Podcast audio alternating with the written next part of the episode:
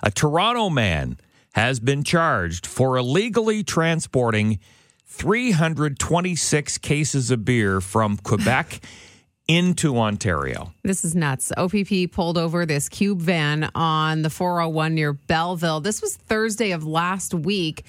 Noticing that the vehicle was still driving despite completely missing a tire. They were just driving on the rim, leaving huge gouge marks in the road because there was no tire on the rim. Yeah, and uh, when uh, police uh, spotted and pulled him over, they spotted multiple cases of beer with French labeling in the front seat. So they decided to search the vehicle.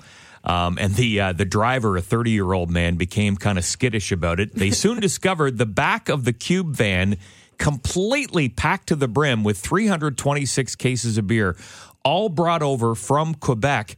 The guy eventually disclosed during questioning that the beer was for a wedding. And that is what got him in trouble. Yes. So, unfortunately for him, alcohol purchased in another province can only be brought into Ontario if it's for personal use. So, his admission that he was bringing it for a wedding prompted authorities to seize the whole pile of it, thousands of pounds in weight, probably explaining the vehicle's pop tire. Yep. So now he's facing charges of uh, unlawfully possessing liquor, uh, unlawfully purchasing liquor, and operating an unsafe vehicle. The van, by the way, it was also a rental. Yes. And that was towed. There goes the open bar. It's the most boring wedding in existence.